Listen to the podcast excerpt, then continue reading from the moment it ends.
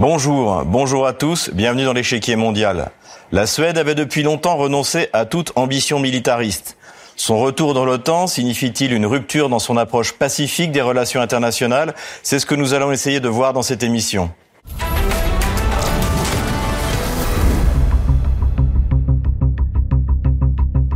Le 30 janvier 2024, le président français Emmanuel Macron s'est rendu à Stockholm pour célébrer, entre autres, le retour à venir de la Suède dans l'OTAN.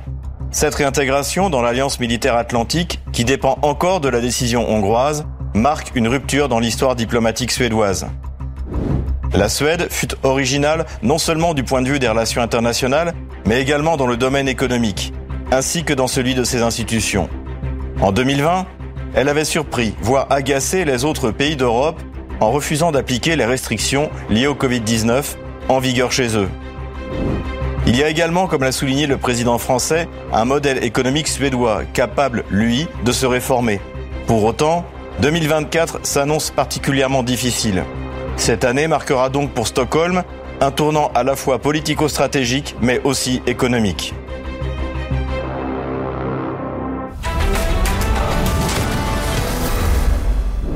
La Suède tient à son modèle démocratique soucieux du respect des libertés individuelles. En 2020, son refus de confiner sa population et d'imposer le vaccin et même le port du masque lui valut des critiques acerbes de ses partenaires occidentaux. Pourtant, avec le recul, les statistiques semblent lui donner raison. Covid-19. La surmortalité en Suède durant la pandémie a été parmi les plus faibles d'Europe. La stratégie de la Suède visait à réduire la propagation du virus, mais aussi à prendre en compte d'autres aspects de la santé publique et à protéger la liberté et les droits fondamentaux. Si l'approche suédoise reste controversée, la plupart des pays adoptent aujourd'hui des mesures semblables face à la pandémie persistante. La Suède est connue également pour son modèle social et d'accueil des migrants. Pourtant, cette politique est désormais remise en cause en raison de l'explosion de la criminalité. La Suède minée par une flambée de la violence des gangs. Le royaume scandinave connaît depuis une dizaine d'années une augmentation drastique des violences commises par des organisations criminelles. La Suède figure dans le trio des nations européennes où l'on compte le plus d'homicides par arme à feu rapportés à la population. La raison de cette flambée de violence est la guerre sans merci que se livrent les gangs pour le contrôle du trafic de drogue. À cette augmentation de la criminalité s'ajoute une situation économique difficile. La Suède a longtemps fait figure de modèle dans ce domaine car elle avait su se réformer. Le modèle socialiste qui avait conduit le pays à une grave crise économique à la fin des années 80 a été réformé efficacement au début des années 90. L'économie suédoise a su préserver un État protecteur tout en se libéralisant. En visite à Stockholm, Emmanuel Macron l'a érigé en modèle. Parce que ces dernières années, nous sommes profondément rapprochés l'un de l'autre. D'abord, nous, en nous réformant. Et depuis sept ans, la France a mené un train de réforme en matière économique, fiscale, sociale, pour complètement changer notre paysage entrepreneurial. Ceci nous a fait converger vers la Suède. Parce que nous avons gagné en souplesse, nous sommes d'ailleurs beaucoup inspirés des modèles de la région sur euh, le plan de la gestion de la formation, parfois de l'école, et nous continuerons cette inspiration réciproque. Pour autant, ce modèle semble avoir trouvé ses limites et la situation économique est aujourd'hui l'une des plus difficiles au sein de l'Union européenne. La Suède devrait être la seule économie de l'UE à se contracter en 2024. Le taux de chômage, à 7,6% en 2023, devrait grimper de près d'un point l'année prochaine. L'ex-élève modèle scandinave rejoindrait alors l'Espagne et la Grèce sur le podium des pays ayant le plus de demandeurs d'emploi au sein du bloc. Comme pour la Finlande, l'entrée de Stockholm dans l'Alliance Atlantique n'est pas une surprise, car l'armée suédoise manœuvre avec l'OTAN depuis longtemps. En septembre 2017, il est déjà question d'une menace russe. Face à la menace russe, la Suède renoue avec les grandes manœuvres militaires. Du 11 au 29 septembre, près de la moitié des troupes suédoises, soit 19 500 hommes et femmes, ainsi qu'une quarantaine d'administrations sont mobilisées aux côtés de 1800 soldats danois, finlandais, norvégiens, estoniens, lettons, lituaniens, américains et français. Mercredi 27 septembre, l'opération Aurora entre dans sa phase finale. L'entrée dans l'OTAN est cependant une rupture avec le pacifisme séculaire de Stockholm. La monarchie suédoise fut à l'époque moderne une grande puissance militaire, d'ailleurs alliée de la France, jusqu'à ce qu'elle eût à affronter l'Empire russe.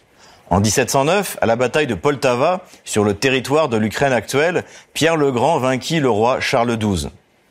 C'est à cette époque que l'idée de la neutralité suédoise commence à faire son chemin. C'est cependant sous l'avènement de Jean-Baptiste Bernadotte, sous le nom de Charles XIV Jean, en 1818, que la neutralité devient le grand principe de la politique étrangère en Suède. Elle fut maintenue même pendant la Seconde Guerre mondiale et ensuite pendant la guerre froide. L'homme qui incarna cette orientation fut Olof Palme, qui fut Premier ministre jusqu'à son assassinat en 1986.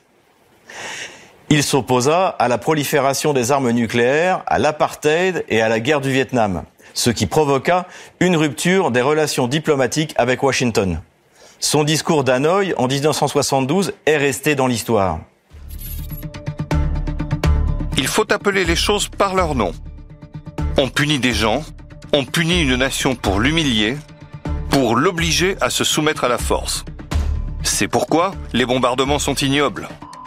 De nombreuses atrocités de ce type ont été perpétrées au cours de l'histoire récente. Elles sont souvent associées à un nom. Le ton martial utilisé à Sciences Po en décembre 2023 par Tobias Billström, le ministre suédois des Affaires étrangères, pour justifier l'entrée de son pays dans l'OTAN, n'a évidemment plus grand-chose à voir avec celui d'Olof Palme. Le cœur de l'ordre pour la sécurité européenne est le droit de chaque État européen de choisir ses propres dispositions en matière de sécurité. En demandant l'adhésion à l'OTAN, la Suède a exercé ce droit inestimable. La Suède a conclu que c'était au sein de l'OTAN que nous serions le mieux défendus. En déposant sa demande d'adhésion à l'OTAN le 18 mai 2022, notre pays a franchi une étape historique, laissant derrière lui plus de deux siècles de non-alignement militaire et entrant dans une nouvelle identité en matière de politique étrangère et de sécurité. Notre réappréciation est fondée sur l'évaluation de la menace sérieuse que la Russie représentera à long terme pour notre pays. Cette rupture avec la tradition pacifique suédoise est évidemment un succès pour le président Joe Biden, qui s'en est réjoui ouvertement en juin 2022 lors du sommet de l'OTAN à Madrid. Lors de ce sommet, toute l'Alliance accueillera la Finlande et la Suède. C'est une demande historique d'adhésion et leur décision de quitter la position et la tradition de neutralité qui était la leur pour rejoindre l'alliance de l'OTAN va nous rendre plus forts et plus sûrs, et l'OTAN plus forte. Nous envoyons un message clair, à mon avis, pour indiquer que l'OTAN est forte, unie et que les mesures que nous prenons au cours de ce sommet vont encore accroître notre force collective. Après le vote favorable du Parlement turc à l'adhésion de la Suède à l'OTAN, Budapest reste le seul obstacle qui devrait être finalement levé. C'est dans cette perspective qu'Emmanuel Macron s'est rendu en Suède pour consolider la relation bilatérale, principalement dans le domaine militaire. Il est clair que nous avons commencé à inverser des décennies de baisse de dépenses en matière de défense. Nous avons commencé à le faire après la Crimée en 2014 et nous avons accéléré au cours des deux dernières années. Au total, nous dépensons de plus en plus d'argent et nous construisons des capacités et des projets communs entre les Européens. Votre décision d'adhérer à l'OTAN fait partie de ce réveil stratégique. Et je tiens à vous réaffirmer notre plein soutien et à vous féliciter du fait que cette décision est absolument essentielle puisqu'un membre aussi important rejoint aujourd'hui notre alliance. Comme pour la Finlande, l'opération militaire spéciale a servi de prétexte à la classe gouvernante pour acter une réalité qui préexistait.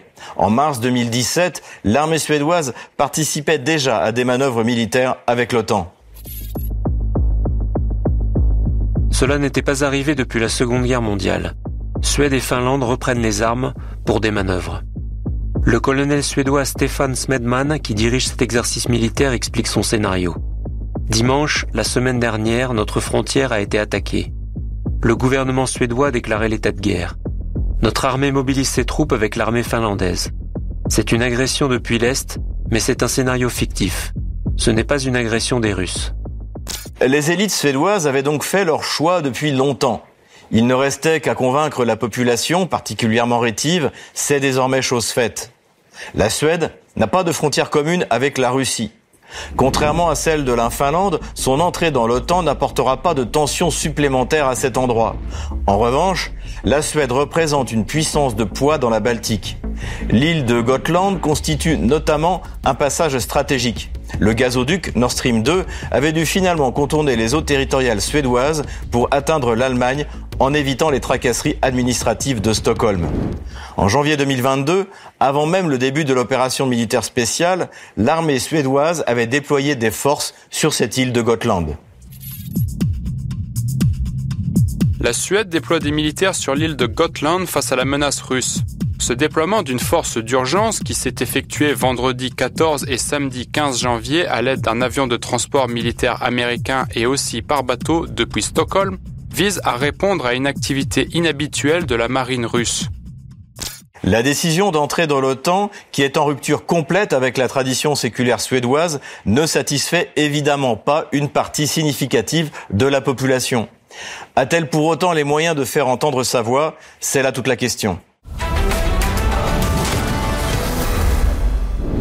Et pour en parler, je reçois Karine Béchet-Golovko, professeure invitée à l'Université d'État de Moscou. Bonjour, euh, Karine Béchet-Golovko. Bonjour, Xavier Moron. Merci d'avoir euh, accepté notre invitation. Merci à vous, c'est toujours un plaisir. ma première question va être assez pratique en fait. Le, Parlement turc a voté l'entrée de la, Suède euh, dans l'OTAN. Là, il y a eu une, il semble y avoir une résistance en Hongrie. Où est-ce qu'on en est exactement? Est-ce que ça va vraiment poser un problème pour empêcher la Suède de rentrer? À long terme, je suis pas certaine que cela va bloquer l'entrée de la Suède dans l'OTAN. En revanche, cela montre que les choses ne se passent pas aussi facilement que cela a été attendu. En effet, euh, on va dire que le pouvoir atlantiste avait pensé avoir réussi à faire tomber la résistance souverainiste en Hongrie. On l'avait vu euh, dans le cas de l'Union européenne avec euh, les accords finalement qui avaient été donnés par rapport à l'Ukraine. Sur les 50 milliards. Tout à fait 50 milliards. Quand la, la Hongrie était sortie aller boire un café au moment du vote pour justement la question de l'entrée à terme de l'Ukraine dans l'Union européenne. Donc, on pensait que euh, c'était bon. Or, euh, il s'est trouvé que euh, le vote du lors de l'Assemblée extraordinaire du 5 février dernier ne s'est pas très bien passé, malgré une pression incroyable, puisque rappelons quand même que quelques jours avant, l'ambassade des États-Unis dans le pays a publié un communiqué forçant la Hongrie a donné son accord pour l'entrée de la Suède dans l'OTAN, que lors des débats à la demande de l'opposition parlementaire, euh, il y avait non seulement l'ambassadeur américain dans la salle, mais il y avait également 14 ambassadeurs des pays membres de l'OTAN. C'est une pression absolument colossale. Dans le Parlement Dans le Parlement, au moment des débats. Après, l'on nous explique que tous les débats sont volontaires, démocratiques, sans aucune pression. Et, bug dans le système, ne pouvant objectivement voter contre face à une telle pression, les députés de la majorité présidentielle ne sont pas venus. Le quorum n'a pas été obtenu. Pour l'instant, il n'y a pas de vote et pour l'instant, la date de la prochaine euh, on va dire, vote, prise de décision parlementaire n'a pas été fixée. N'ayons pas de doute, cela aura lieu. Ça semble quand même un combat derrière-garde. Et voilà. Mais c'est important parce que c'est justement sont ces petits signaux qui font montrer que euh, ce monde global ne tient que par la soumission d'un côté et par la terreur de l'autre côté. Euh, puisqu'on parle de soumission, la Suède avait une longue tradition euh, diplomatique depuis euh, la, fin des guerres napoléoniennes de neutralité. Elle est même restée neutre, comme la Suisse pendant la Deuxième Guerre mondiale. Mais là, finalement, contre la Russie, cette neutralité qui a plus de deux siècles part en, part en, part en lambeaux. Et comment vous expliquez ce, cette rupture diplomatique? Je pense qu'il y a une première rupture avec la chute de l'Union soviétique qui, à ce moment-là, a perturbé l'équilibre international. Et nous avons glissé à ce moment-là vers ce monde global qui aujourd'hui est en train de mener son combat pour sa survie. En 1994, comme la Finlande d'ailleurs, rappelons que l'Ukraine, la Suède, pardon, est déjà entrée en programme de ce qu'ils appellent le partenariat pour, la, paix. Mhm. Vous savez, dans le mode orwellien, la guerre c'est la paix. L'esclavage c'est la liberté. Absolument. Donc euh, la Suède s'est engagée vers la voie de cette paix et de cet esclavage, pardon, de cette liberté. Cela euh, s'est petit à petit en fait euh, aggravé ou intensifié. En 97, euh, elle lance des programmes individuels de coopération qui sont renouvelés tous les deux ans et qui donc tous les deux ans le processus d'intégration de la Suède dans l'OTAN s'intègre, s'intensifie. Et l'on voit d'ailleurs que euh, la Suède était, n'était déjà absolument plus neutre du tout puisqu'elle a participé, je vous rappelle, aux missions de de l'OTAN en Afghanistan, au Kosovo, en Irak. Et même quand on revient un petit peu plus en arrière, lorsque l'on parle de cette neutralité la Suède lors de la Seconde Guerre mondiale, c'était une neutralité quand même assez suspecte, hein, parce qu'elle était quand même très favorable aux législations antisémites. Il y avait quand même une collaboration politique extrêmement importante avec le pouvoir nazi. Donc même là, on veut dire que c'était une, neutralité. Ça a été très controversé d'ailleurs. Voilà, ça se discute quand même. C'est un peu comme euh, la Finlande qui, elle, était complètement pour le, le régime nazi à l'époque. Donc ce sont des pays qui avaient, on va dire, une, euh, une politique pragmatique géopolitique un certain temps lorsque la Russie était une puissance, soit en étant euh, un empire, soit lors de l'Union soviétique. Lorsque cette puissance s'est effondrée, ces pays, en quelque sorte, ont voulu rejouer. Mais comme ce ne sont pas des acteurs, soit la Finlande ou la Suède, ce ne sont pas des acteurs réels, géopolitiques, ce sont des instruments ou des pions. Dans ce cas-là, ils ont été réinstrumentalisés par ce monde global, par ce pouvoir atlantiste aujourd'hui. Et qu'est-ce que va apporter la Suède à l'Alliance Atlantique une fois qu'elle y sera rentrée? Alors c'est vrai qu'à la différence de la Finlande, il n'y a pas de, de frontière commune avec la Russie, donc on aurait tendance à dire bon c'est pas si grave que ça. Euh, en revanche, lorsque vous regardez la carte, cela met en place une continuité territoriale avec la Norvège d'un côté jusqu'à la Finlande de l'autre, avec la Suède. Et si vous vous souvenez des, euh, des traités qui sont en train d'être euh, signés entre non pas l'OTAN mais les États-Unis, qui dirigent quand même l'OTAN de plus en plus ouvertement, un petit peu. Oui.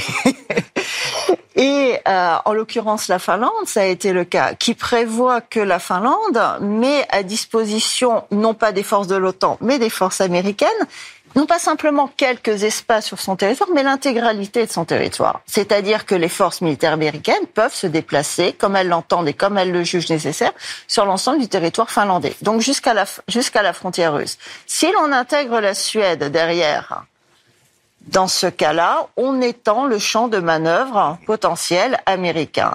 Et n'oublions pas quand même que nous sommes à une période conflictuelle charnière. On ne sait pas très bien jusqu'à quel point réellement les forces de l'OTAN et les États-Unis auront besoin d'aller. On va voir ce qui va se passer avec les élections américaines aussi. Et il y a beaucoup, on va dire, d'incertitudes. L'entrée de la Suède dans l'OTAN ouvre certaines possibilités aux États-Unis et à leur instrument qu'est l'OTAN dans ce combat pour leur pouvoir qu'ils sont en train de mener actuellement. Le, le, le je dirais pas le pacifisme, mais la vision d'un monde euh, pacifié, en tout cas pacifique, était quand même une fierté de la population euh, suédoise. Euh, est-ce qu'on observe au sein de la société suédoise une réaction face à, cette, à, ce, retour, à ce, à ce, on peut parler de bellicisme, notamment quand on écoute les propos du ministre des Affaires étrangères, ce à quoi je pense. Alors, le problème des, euh, des populations et de l'opinion publique aujourd'hui, c'est que nous vivons dans une société de l'information. une société de la communication. Ce qui ne veut pas dire que les médias sont libres et indépendants, bien au contraire. Mmh. Puisque cette zone de, de communication est devenue une zone de pouvoir, elle a été prise en main et elle est parfaitement contrôlée. Donc les médias en Suède, comme cela fut le cas également en Finlande d'ailleurs, ont lancé cette propagande. Et ça fait un certain temps quand même qu'un discours favorable par rapport à l'OTAN est largement diffusé sur les ondes. Donc la population a été préparée, ce qui fait que même si, d'ailleurs sur cette question, à la différence de l'entrée de la Suède dans l'Union européenne, par exemple, il n'y a pas eu de consultation populaire officielle, certains chiffres, qui sont à prendre avec des pincettes, mhm. disent qu'environ 60% de la population soutient. C'est-à-dire qu'il y a quand même 40% qui sont contre. Donc, on est un peu plus que moitié-moitié, mais pas beaucoup plus que moitié-moitié. On peut pas pour dire une, pour une question éminemment stratégique. Absolument, qui entraîne quand même l'avenir de l'État et du pays. Par ailleurs, euh, il y a un autre travail qui a été fait avec certaines entreprises, notamment du complexe militaro-industriel, où on leur a fait comprendre derrière, par exemple SAP, qu'il pouvait y avoir des gains à avoir du fait de l'entrée non seulement de la Suède dans l'OTAN, puisque l'entrée de la Suède dans l'OTAN entend derrière évidemment le pas suivant, qui est l'implication de la Suède dans la guerre atlantiste en Ukraine contre la Russie.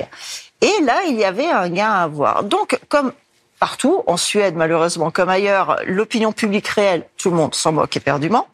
Certains intérêts ont bien été marqués entre les clans atlantistes et globalistes, au pouvoir et le, le complexe militaro-industriel.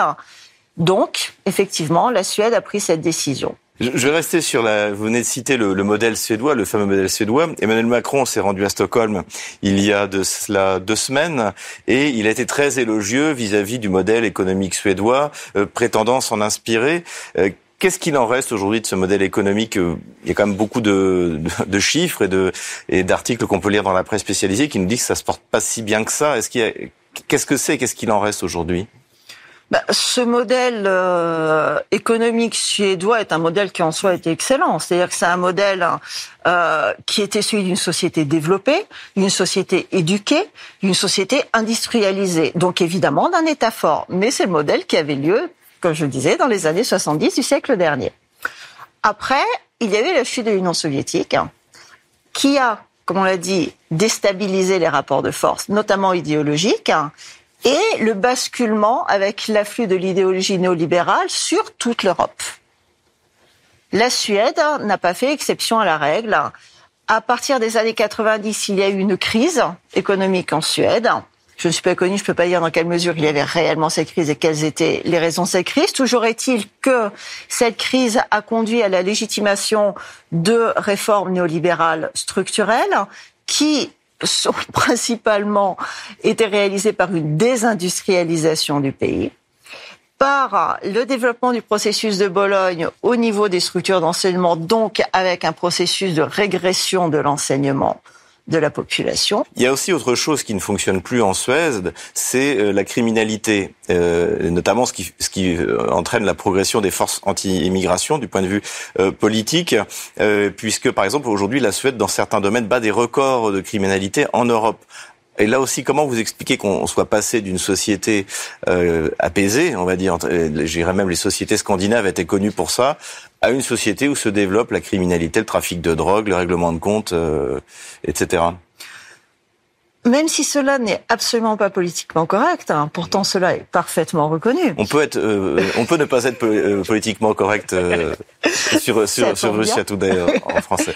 Ça tombe bien. Donc euh, rappelons simplement une chose. Actuellement, il existe en Suède, au niveau de la population, j'ai regardé un peu les chiffres. Donc, pour prendre les données de 2019, parce que je n'ai pas de données euh, plus récentes, 19,5% de la population, ce qui fait quand même 2 millions de personnes, donc presque 20%, un cinquième de la population, sont nés à l'étranger.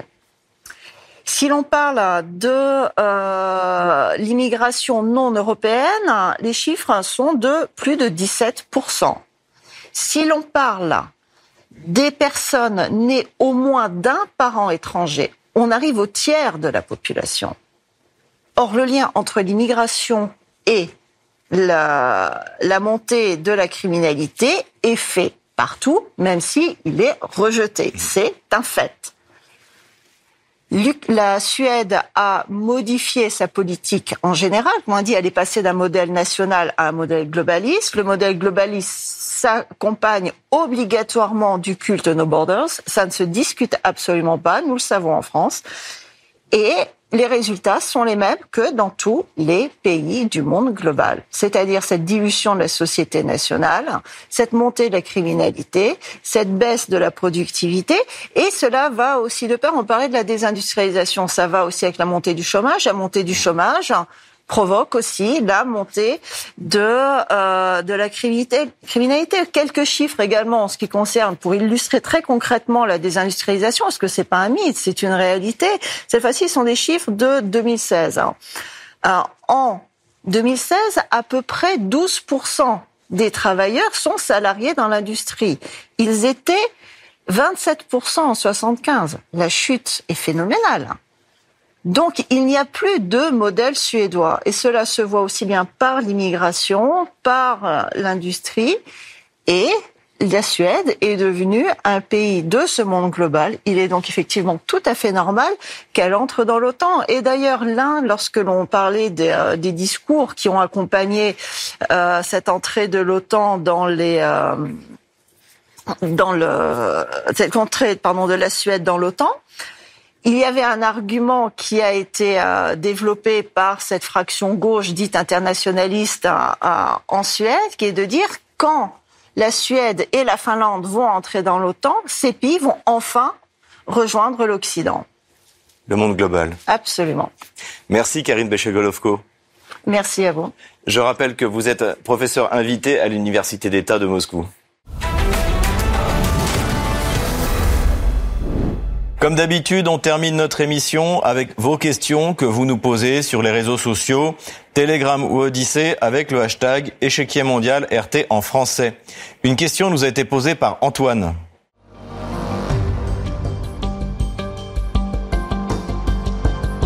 Que vaut l'armée suédoise?